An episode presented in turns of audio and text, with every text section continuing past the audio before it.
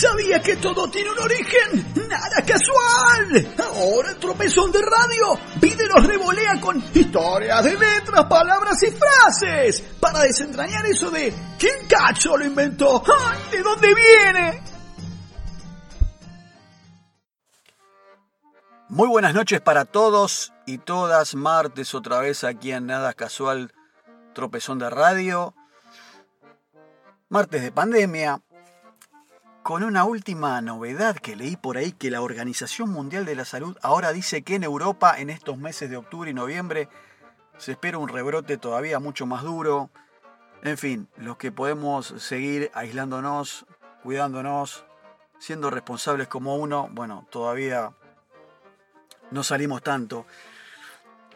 Y como siempre en este clásico de martes de historias, de letras, palabras y frases, siempre con la debida licencia y el permiso legal del autor de este libro de título homónimo, el periodista y escritor Daniel Balmaceda, vamos a contar entonces la historia de los primeros carucistas. Cuentan los estudiosos del origen de ciertas frases que una pésima idea en la Roma antigua era, escuchen bien esto, ¿eh? dedicarse a vender humo. Sí, señoras y señores, vender humo, digo bien. Y si en otra entrega hablamos de esta especie de cuento del tío, retomamos con este tema que la verdad suena desopilé, desopilante, que también lo hemos citado algunos martes anteriores, y no es que faltaran ilusos para aprovecharse de esto de vender humo, no. El problema estaba en que podrían descubrir al vivillo, al tipo que se dedicaba a este métier, a esta estafa. Era así que en tiempos de Alejandro Severo, emperador romano entre los años 222 y 235, que gobernó desde que tenía 14 años hasta los 27, existió un pícaro entonces, un estafador llamado Betronio Turinio, quien aseguraba que mantenía fuertes lazos con las principales esferas del power romano de entonces, incluso de mayor peso que el emperador Severo, quien, según decía este ladri de Betronio, era un hombre débil. Con este cuento, con este mullo, vivía juntando guita a cambio de favores, pero que nunca los cumplía. La historia entonces de este falso operador llegaron a oídos del joven soberano, quien no en vano se hacía llamar Severo, y que de débil, señores, no tenía nada. Llegó el tiempo de encanar al tal estafador de Turino, y entonces fue condenado a la hoguera. Pero el emperador Severo, el monarca romano, se le ocurrió ir más allá en su faceta de sadismo. Ordenó entonces que la hoguera se la encendiera, se la alimentara con ramas y madera, sí, pero que estén bien verdes. Cosa entonces que para el ladri que iban a quemar, lo ahogara el mismo humo ese que el mismo tipo supo vender, porque como todos sabemos el fuego prendido con tallos verdes provoca muchísimo humo. Entonces Turino moriría como lo que vendió en vida, con el humo. Toda esta escena mientras encendían al chanta de Turino, mientras al lado de la hoguera un pregón leía en latín obviamente y a viva voz diciendo, Fumo punitur, qui vendetet fumum, que en castellano sería castigo con humo a quien vendió humo. Antes y ahora, tal frase quiere decir lo mismo, porque vender humo es intentar sacar ventaja de otro prometiendo algo que no va a ser posible de cumplir.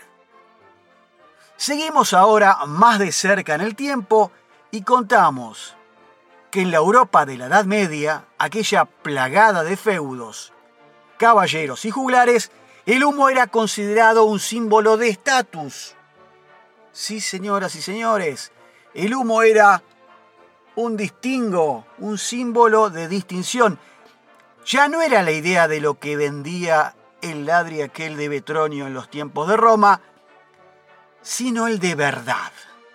Porque hasta el tipo más desprevenido que viniera, por ejemplo, pateando aquellos caminos que por ahí se habían hecho en la Roma antigua, podía advertir a lo lejos que muchos humos era señal de que se estaba próximo a arribar a algún caserío, ergo, sería un lugar, un poblado, con vecinos que se permitían ciertos lujos tales como tener su propia casa. Esta idea se replicó más adelante en cada uno de los pueblos. Aquella casa entonces, con más chimeneas, no era solo la más grande o la que tenía varios ambientes, sino también la que contaba con material para construir más de una chimenea. Semejante barrilete, digámoslo así, semejante alarde, fue considerado por aquellos que pretendían aparentar más de lo que eran.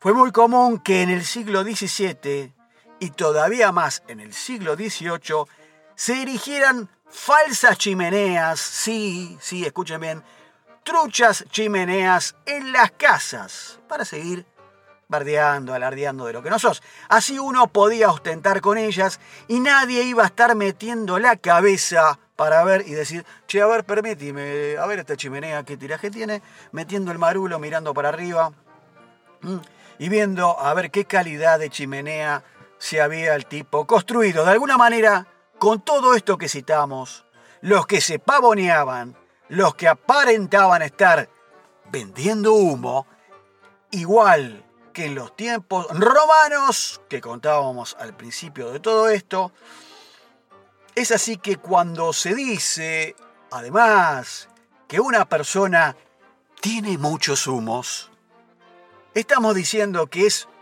un tipo vanidoso o engreído. Y por último, las otras dos acepciones, las otras dos formas donde se puede aplicar en frases dicho término relacionado con el humo, son aquellas emparentadas con cuestiones bélicas, con cuestiones de la guerra. Y una es la famosa cortina de humo, que era el clásico recurso durante el combate donde se encendían ramas para ocultarse y así confundir al enemigo.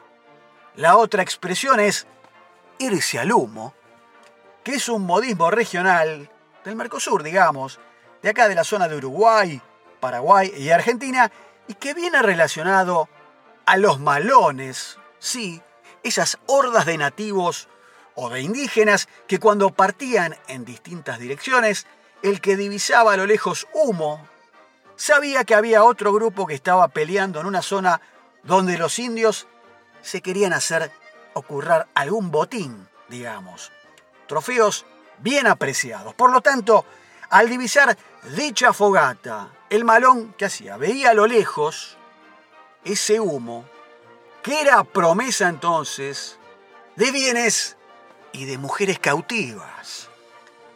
Cerrando entonces todo este comentario, lo del título, siempre acerca del humo, el título de la columna era Los primeros carusistas. Esto es más que nada para aquellos que nos escuchen en Spotify o en Google Podcast y no respondan un poco a esta zona del AMBA, de la ciudad, el conurbano, el ámbito porteño, estén en el interior o, por qué no, en otras partes del mundo. Los primeros carusistas en realidad está relacionado al famoso director técnico de fútbol, Ricardo Caruso Lombardi, apodado El Vendehumo, y les dejo entonces como tarea a ustedes ampliar por qué dicho mote. Ahora sí, cerrando capítulo de martes como siempre, clásico para el bolsillo del caballero, la cartera de la dama con este 2 por 1 corto y al botín. La primera frase dice, ser una rémora. Pero, ¿qué quiere decir esto de ser una rémora? Bueno, es un modismo que equivale a ser un obstáculo o un estorbo y en general cualquier cosa que detiene, embarga o suspende algo. La rémora, en realidad, alude a ese pez marino que vive adherido a todo tipo de objeto flotante, o por qué no al vientre de otros grandes peces, o a la caparazón de tortugas mediante una ventosa.